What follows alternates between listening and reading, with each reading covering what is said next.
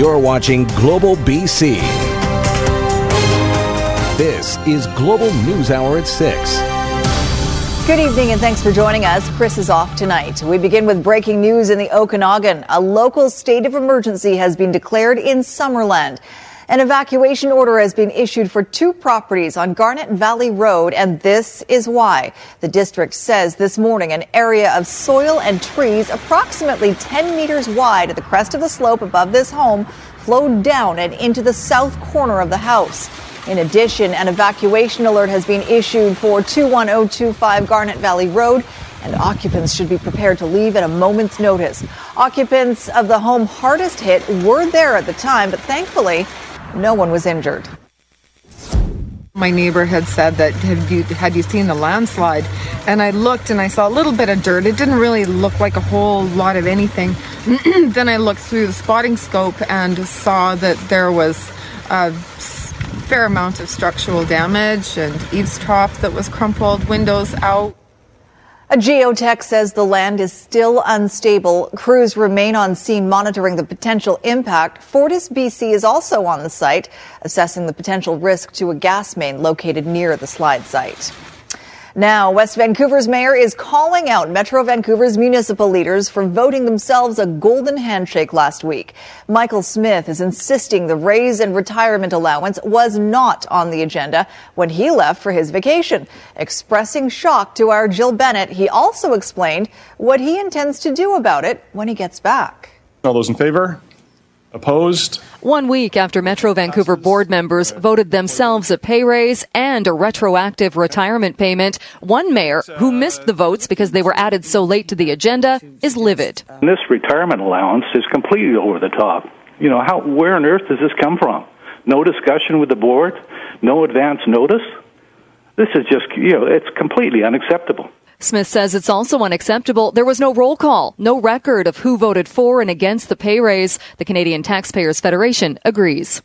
In order to find out if your mayor or your city councilor voted him or herself a sweet pay raise and a retirement bonus, you have to scroll through a 40 something minute long video and try to catch them with their hand stuck up in the air. Part of the attraction retention of getting people to come to this table and to make the decisions that are important for this region is to ensure that they are appropriately compensated. But the retirement bonus is retroactive to 2007. It works out to about $1,100 per year, meaning many of the mayors who aren't running in the next civic election will walk with thousands of extra dollars.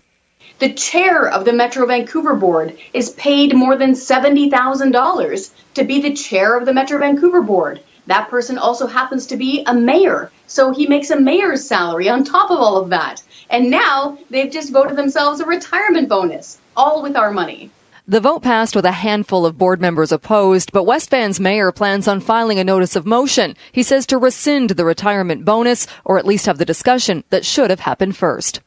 People in politics have forgotten how hard people work to pay their taxes. This is what really irks me. You know, so you know, this half a million dollars that they're going to spend on these directors' retirement allowances, the people in the you know had to work damn hard to pay the taxes so that they can take that money.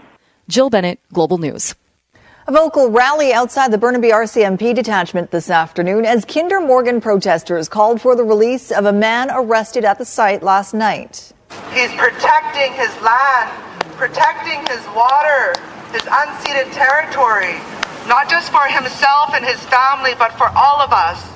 About 30 to 40 protesters rallied at the Deer Lake detachment to show support for and demand the release of a First Nations protester they say was arrested at the Kinder Morgan site last night. RCMP say 31 year old Harry Johnson LaRue was arrested on an outstanding warrant relating to an alleged assault of a Burnaby officer last Sunday at the Kinder Morgan protest site in Burnaby. Johnson LaRue remains in custody tonight. Investigators are trying to determine what started a two alarm fire that caused extensive damage to a Burnaby home and sent the occupant to hospital with burns. Crews say extinguishing this blaze was particularly challenging. Jennifer Palma tells us why. Dozens of Burnaby firefighters battle an early morning blaze. Columns of white smoke hover above a home while neighbors frantically bang on doors, alerting others of the danger. I was woken up by my housemate about 10 after 2. I looked out through the window and I could see flames coming up above the hedge. Uh, we scrambled together, got our cats uh, gathered. Neighbors tell Global News the elderly man who lived in the home came out, one of them going to his aid, but then he returned, apparently trying to get some of his belongings. He tried to re enter his building and uh, he collapsed in the doorway, which is where our crews uh, found him with fire coming, up, coming out of the doorway. There were some burns, definitely, and he'd taken some smoking. The house in the 6200 block of Sumas Street is hidden behind overgrowth, and inside the home, a large amount of clutter, making it hard to battle the fire. It was what, what we refer to as a hoarder's house. It was fairly uh, quite messy inside uh, for us to perform a proper search and uh, extinguish the fire. Years ago, I was campaigning for cancer research or something. I went to his door and I saw his living room. I couldn't believe it what I saw computers, papers, everything, you know, poor guy. Area residents say the senior kept to himself and appeared to struggle with dementia. Some adding they shoveled for him and that city crews had been by several times in recent years to clean up his property. It breaks my heart because he's a really nice, quiet guy. I hope he's okay. The victim was taken to hospital. Two firefighters suffered minor injuries, one with burns, another with a sprained ankle. The cause of the blaze remains under investigation. The home is uninhabitable. Jennifer Palma, Global News. The case against an Oak Bay father charged with killing his two daughters will go straight to trial. Andrew Barry faces two counts of second degree murder in the deaths of six year old Chloe and four year old Aubrey. Their bodies were discovered on Christmas Day at their father's Oak Bay apartment. 43 year old Barry was also found with self inflicted wounds. He was arrested after being released from hospital. Now, Crown is proceeding with a direct indictment, meaning they will skip a preliminary hearing and proceed directly to trial, which is expected to start late in the fall. Enough is enough for residents of Surrey's Bridgeview neighborhood. They're fed up with the rundown conditions in their community and City Hall ignoring their calls for help. John Hua has a look at the problem and how the city is responding to the criticism. It's a community nestled in the shadow of the aging Pattullo. But Bridgeview residents say they're tired of being overlooked by the city of Surrey. Over the last 10 years, it's gone downhill. Derelict roads just one of the frustrations for Joe LeMessurier, who's called Bridgeview home for 30 years. This sidewalk has not been touched since I lived here. The only patches on this sidewalk are ones that I've done. Others say illegal dumping has become a rampant problem for this residential neighborhood. It's a dumping ground. I mean, it's just, it's, they don't care about us here. They just don't care and it's really frustrating. While they once hoped help would come rolling in, Instead, it was heavy traffic. Residents blame one truck parked down the road that was given a temporary permit by the city and fear another one is on the way. This is a fresh one. Combine that with the softer soil that sits under Bridgeview, and new problems have started to creep up inside their homes. Every time a big reefer truck drives by, the whole house shakes and actually kinks the roof, and then I got patches. I got a, a, pot in my bedroom half the time, and my kitchen ceiling is, it's got a hole in it. The city of Surrey says it is making road improvements and setting in bylaw officers to keep trucks away. But a better solution is tied to the province and the Pattullo Bridge replacement. We're hoping with some improvements that we can work with the provincial government related to Pattullo Bridge. We can isolate some of that so it's on truck routes that are meant for that. Residents say in the meantime they're being left to watch their community literally fall apart. Do something about it. We pay our taxes. This is the only community in Surrey where it's allowed. Surrey staff will meet with Bridgeview residents next week to hear their concerns firsthand. Chance to shed light on what's caused years of frustration. John Hua, Global News. Well, as you might expect, major delays at the ferries and border crossings this long weekend. This was the scene at the Pacific border crossing about an hour ago. Not too bad, but it was a little busier for drivers over at the Peace Arch. And earlier today, the wait was even longer, upwards of three hours southbound. BC Ferries also busy, adding 74 extra sailings on their two busiest routes. Passengers are encouraged to make a reservation this weekend. It's the end of an era in Victoria. The old Johnson Street Bridge is officially closed to vehicle traffic, and tomorrow celebrations will take place marking the opening of the new bridge. Kylie Stanton is live tonight with more on the big event. It's been a long time coming, Kylie. Well, yes, Sophie, this has been about a decade in the making, but tomorrow evening at 9 o'clock, the new bridge is set to open. Before then, the public is invited to come down to the old bridge and say their goodbyes to Big Blue. But it, ha- it has been, like you said, a long time in the making. This bridge, this project has had as many ups and downs as that old bridge deck itself. January 11th, 1924. Vehicles and pedestrians line up to be the first to cross over the wooden planks of the new Johnson Street Bridge, finally open after years of budget overruns and delays. Little did they know, more than eight decades later, history would repeat itself. We were um, very concerned with a um, an ill-conceived project that was barreling out of control. It started back in late 2007 with just one question repair or replace. Order of magnitude costs. Original estimates pegged the first option at $30 million, while building a new bridge came to $63 million. But it was only a matter of time before those numbers started to climb. Since 2008, that was the bottom lane, uh, bottom level for construction costs, for material costs. If you're interested, sign. By 2010, a watchdog group was fed up. Members started a petition gathering enough signatures to force the city of Victoria to hold a referendum on the project. 9,105. Well done, everybody. It's all up to you. But the vote didn't go their way. It was split 60% for New Bridge, 40% against. I'm really surprised. And so council moved forward with its innovative rolling bascule design, awarding the contract to PCL in December of 2012 with a new price tag of a whopping $92.8 million.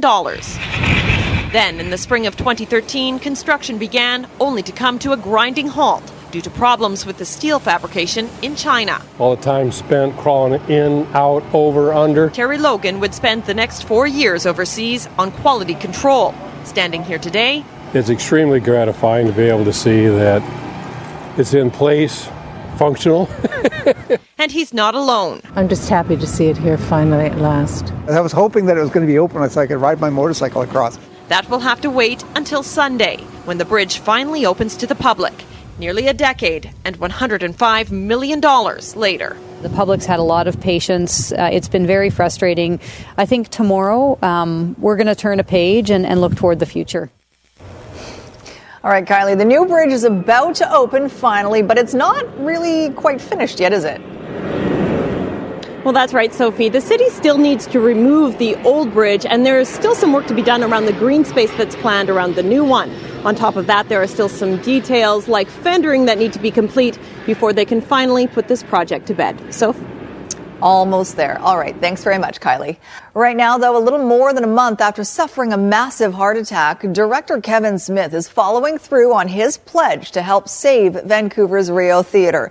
Global's Julia Foy is live at the Rio tonight, where Smith is putting on two sold out benefit shows. Julia. Absolutely. In fact, the doors have just opened mere moments ago. People are starting to file in. They've been lined up here for close to two hours, waiting to see a fundraising show put on by none other than Kevin Smith. Now, he's a very popular actor and director. He's known for uh, movies like Clerks and Tusk, and of course, he's been working a lot on a local production called Flash. And in fact, there's going to be some paraphernalia from Flash that's going to be auctioned off tonight.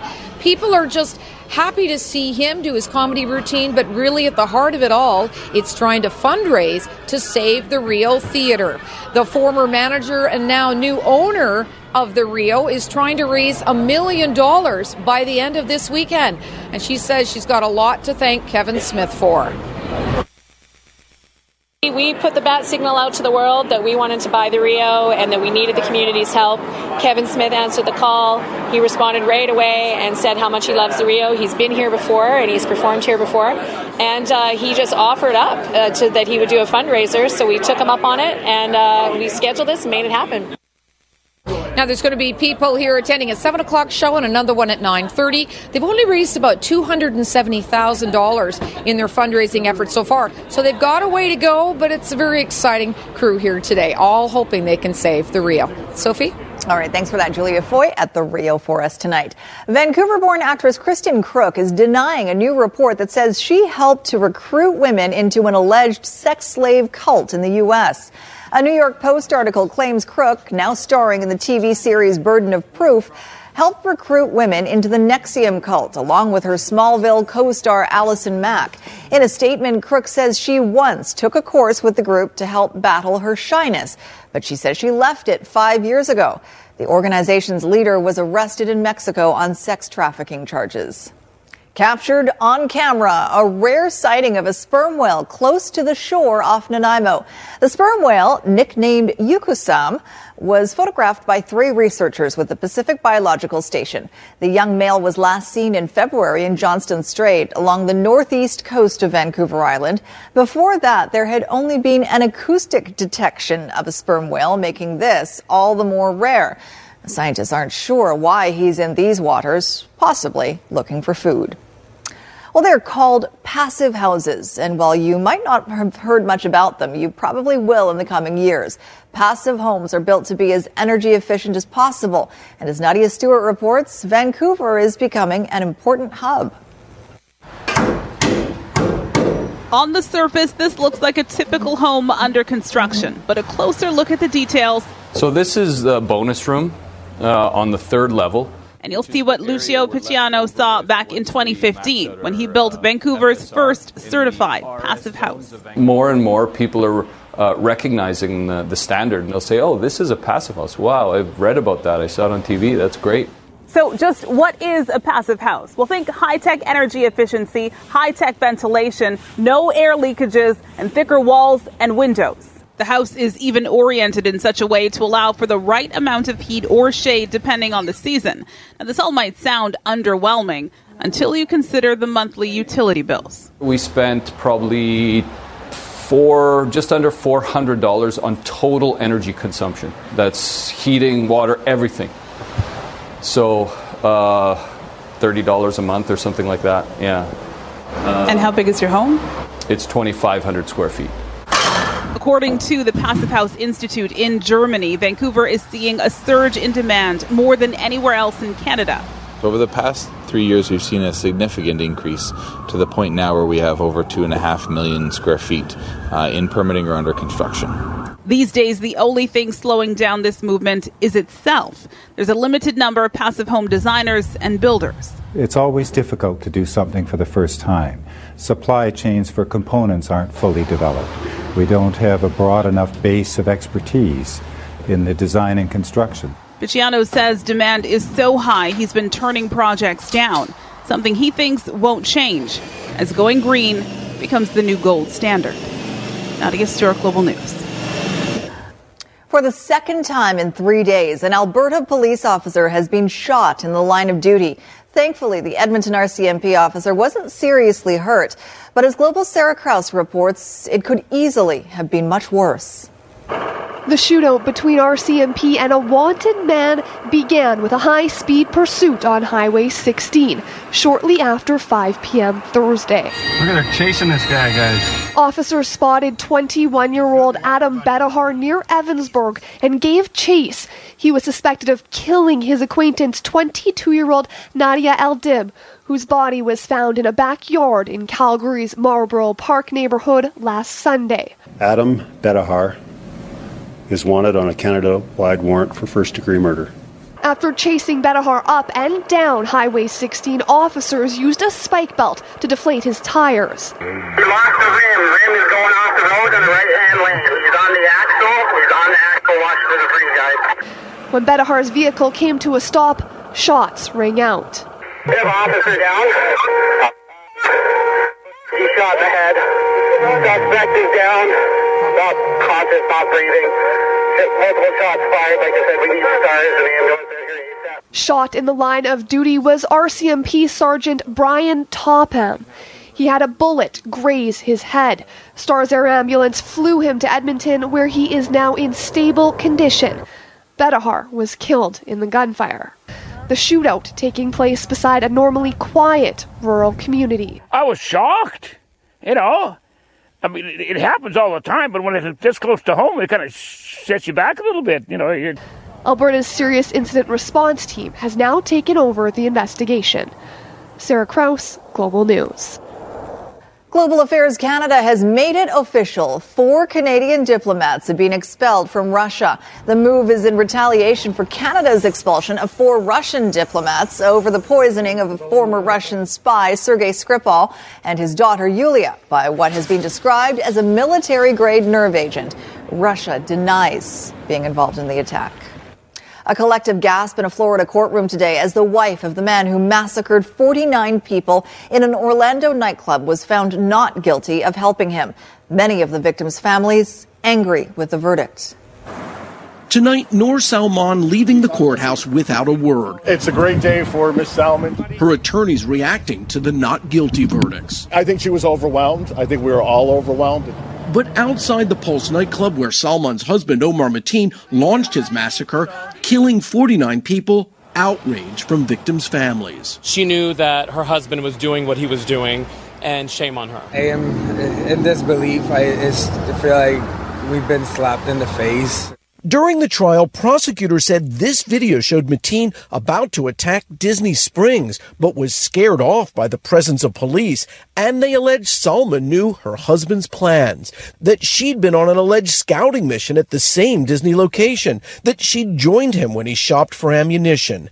At the center of their case, her statement, an FBI agent saying she admitted her husband was preparing for jihad, Salman herself writing, I'm sorry for what happened. I wish I'd go back and tell his family and the police what he was going to do. We really did pursue the truth. Defense attorneys charged that statement was coerced, that she has a low IQ. Her uncle, Al Salman. I said that's day one, that she is innocent. Her family saying she too is a victim betrayed by her now dead husband. Tonight, expected to head back to California to reunite with her young son. Kerry Sanders, NBC News, Miami. And Ohio police officers' dash and body cameras capture the drama as he is dragged beside a fleeing car. Please, what are you doing? You got man? a warrant. I, I got a misdemeanor, man. No, put your hand behind your back. It begins after the officer pulls over a man for a traffic violation and discovers there are warrants for his arrest. After a brief struggle, the driver pulls the officer into the vehicle and drives away with the officer's legs still outside the car. He makes a U turn and speeds away, the officer finally falling out. The officer suffered a dislocated shoulder, and the driver was arrested later that night. Arnold Schwarzenegger is recovering in a Los Angeles hospital after undergoing heart surgery. The 70 year old actor and former California governor had a procedure to replace a pulmonic valve. The first valve was installed in 1997 to fix a heart defect and had outlived its life expectancy. Doctors say Schwarzenegger's first words after the surgery were, I'm back. In Health Matters tonight, a new report from the BC Centre on Substance Use that is bound to be controversial. The centre says consuming cannabis every day could actually delay at risk youth from moving on to injecting more dangerous drugs. That casts doubt on the assumption that marijuana acts as a gateway for teens to try other, more harmful substances. The researchers repeatedly interviewed nearly 500 young people who had never injected drugs and found that over a decade, daily cannabis use was associated with a 34% decrease in the rate of injected drugs. You're watching Global News Hour at 6. A masterpiece stuffed in a years ago, closet for decades. weekend, I was. After the forecast, how much it's worth, and why it'll probably never be sold. And after hearing about that, you'll want to check your closets to see if you have any treasures in there.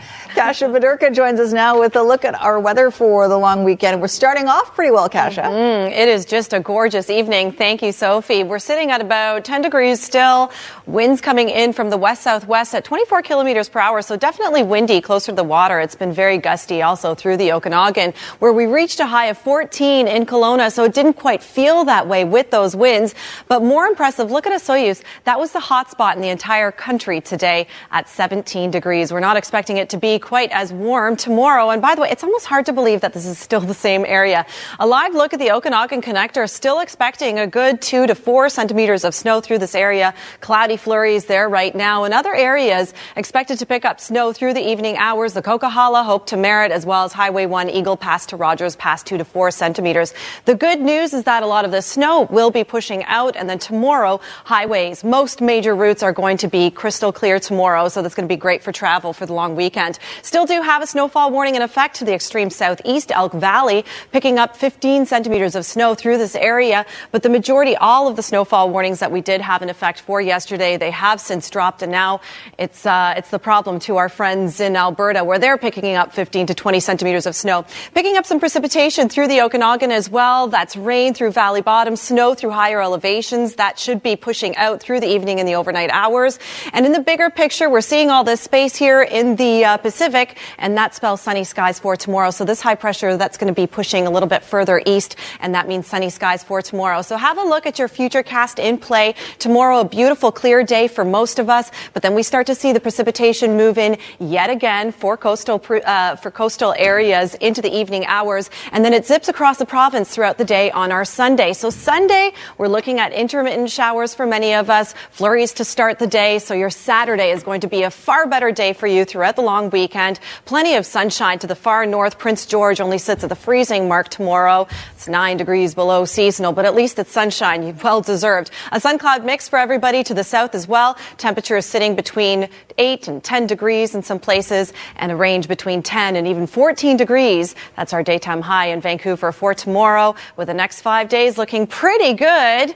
A chance of precipitation though on your Sunday. It feels a little bit cooler with a daytime high of 10. Your weather window brings us to Hayward Lake in Mission where Alexandra says, I really hope people will be able to have a picnic here over the weekend. I think they will. So it looks beautiful even with that rain. Yeah. Thanks, Kasha. Well, don't we all dream of this happening to us? In a room filled with junk, I had no idea that it was as valuable as it turned out to be. The executive director of an Iowa theater was rummaging around a storage closet when he found something tucked in a corner.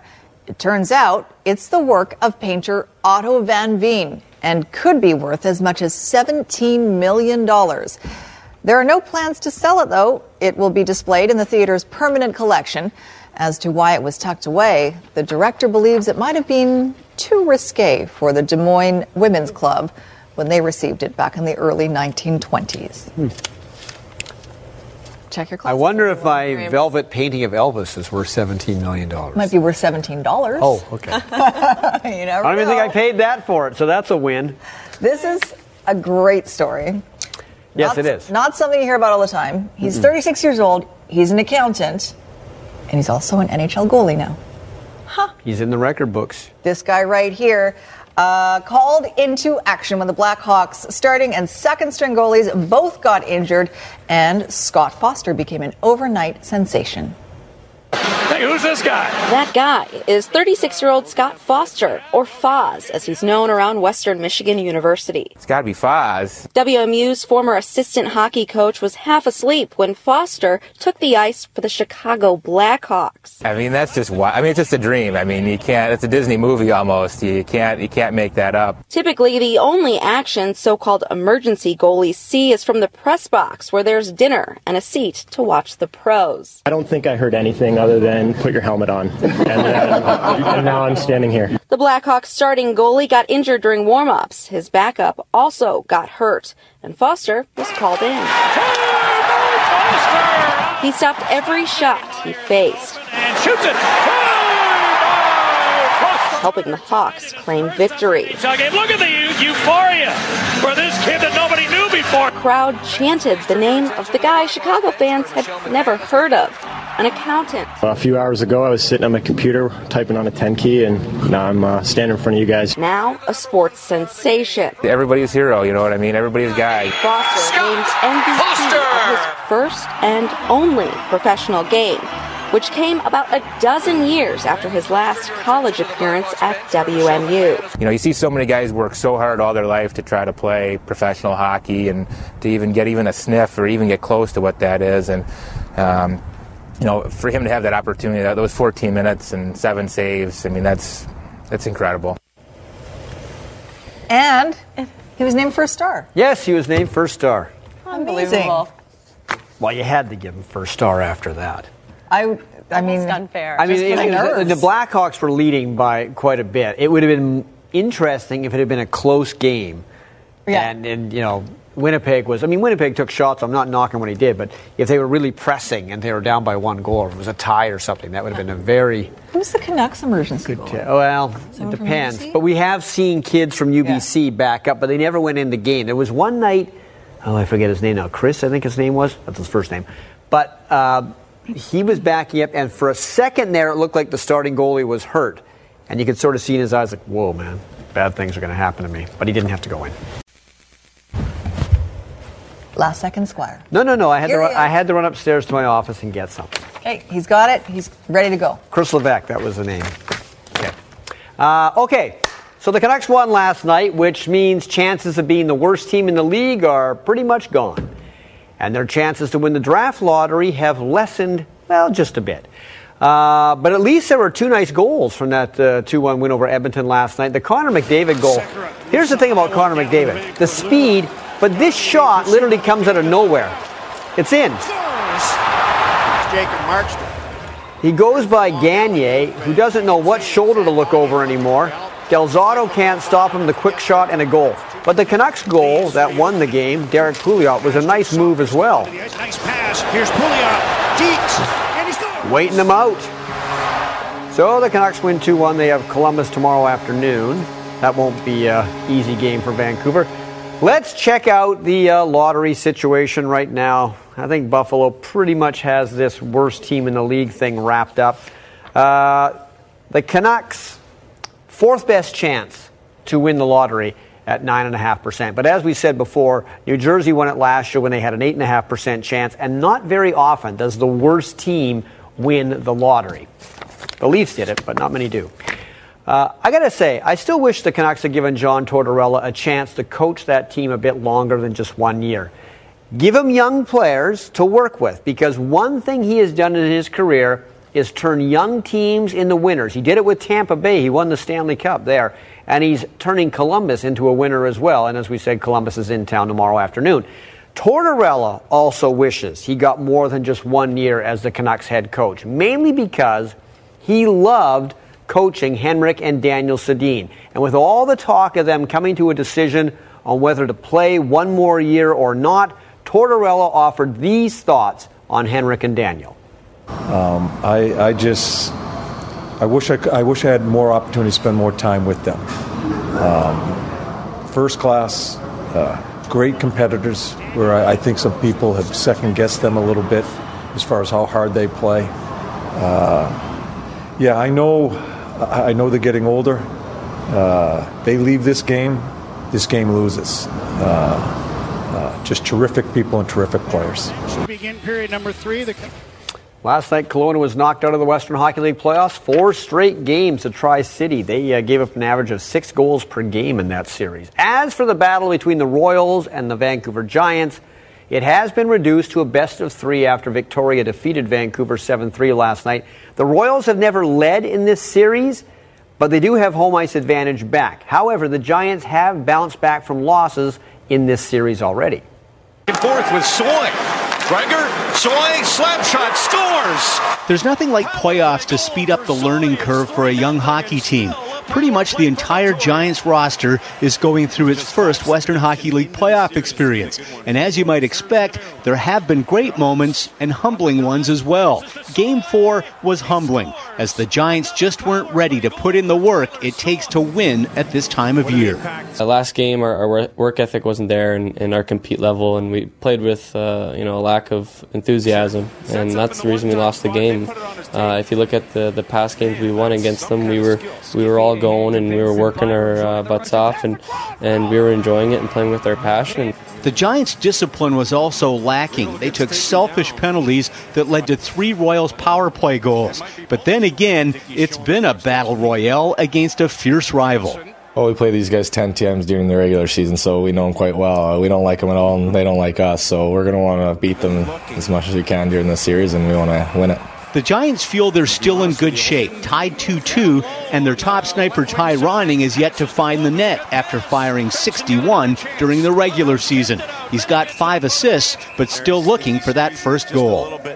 Uh, for me, I'm a shoot guy, and I play my best when I'm shooting the puck. So I just got to keep shooting and, and playing with my passion and, and uh, uh, just lead by example. It's not going to be easy. Anything worth having is hard, and we're going through that. And um, it's been it's been fun. We know what's at stake here, and uh, we're looking forward to Saturday. That's when they'll play Game 5 in Victoria. Game 6 goes Monday afternoon at the Langley Event Center. Barry DeLay, Global Sports. Season, Atkins said Yankees won their first game against the Jays. until right up. More, so they can look off speed and adjust to the fastball. Drive, get up, ball, get up, Home run. Grichuk, his first. Randal Grichuk gets his first as a Blue Jay. Former Cardinal. That made it 1 1 in the second. Tyler Wade, base hit off Aaron Sanchez. Two are scoring. He's going to score. Yankees up 4 1 at that point. We are in the ninth. Yankees still with the lead. out, two run. All right. What? Don't go anywhere. Oh, well, I wasn't planning to, but okay. Squires got satellite debris coming up next. Okay. But first, Kasha Badurka has five things to do this long She's weekend. busy too. No shortage of Easter activities this weekend and all around fun. First off, at BC Place Playdome, Western Canada's largest indoor carnival. It's still on this weekend with over 45 rides and attractions, including carnival games and fun fair foods. The Vancouver Aquarium takes the Easter egg hunt very seriously and literally. Take a self guided hunt featuring aquatic creatures and their eggs. Learn the interesting stories behind the hatchlings and enter for chocolate treats and other prizes.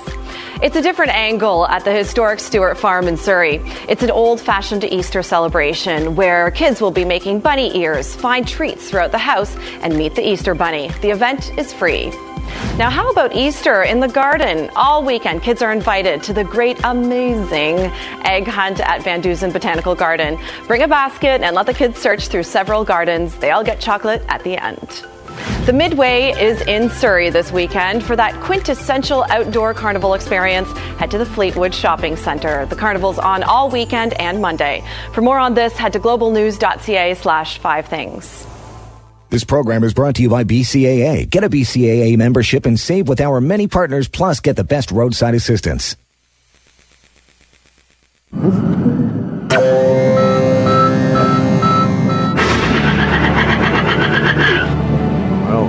In space. That was kind of weird. Okay, let's just begin. So here's a cat. This is in Japan, and every time he hears his owner play, he gets in the room.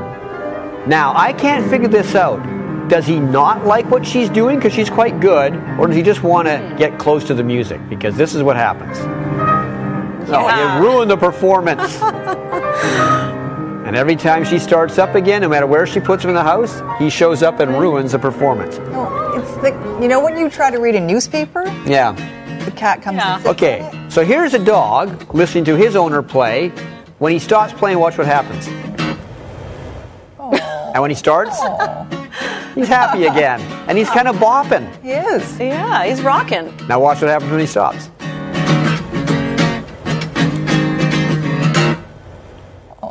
This should be a Bud Light commercial too. You know what? I, th- I think there's a bit of product placement here. So funny. Here we go again. Angry. Immediate. Uh, so good. that's, uh, work. Okay, uh, two commercials. Uh, one uh, which features a cat. It's it's a bit it's different, but it's from Japan. I like it. Uh, and one uh, featuring Queen Latifah. Yeah. Okay, here we go. Throwback. さあ始めようオールマン今飛び出そうぜサラリーマンもう悩むことはないだろう素晴らしい Y モバイル Y, モバイル込み込みで込み込みで全部込み込みニャンキュッパ I'ma mess around and flip the scene to revert with what? With a little touch of ladies first. What? Ooh. And he was about to be car crash fool karaoke. Nasty. Nasty boys. Don't ever change. Girls,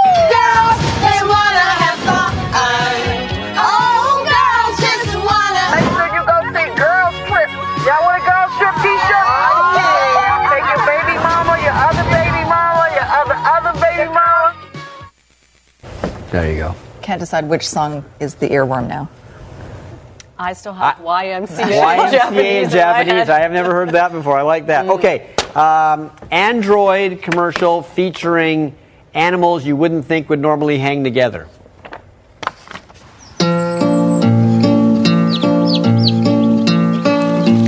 Robin Hood and Little John walking through the forest, laughing back and forth at what the other has to say.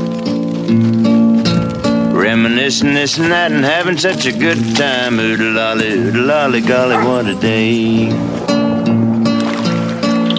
Never ever thinking there was danger in the water they were drinking, they just guzzled it down. Never dreaming that a scheming sheriff and his posse was a watching them and gathering around. Robin Hood and Little John running through the forest, jumping fences, dodging trees, and trying to get away. Contemplating nothing but escape and finally making it. Oodle lolly, oodle lolly, golly, what a day. Oodle lolly, oodle lolly, golly, what a day.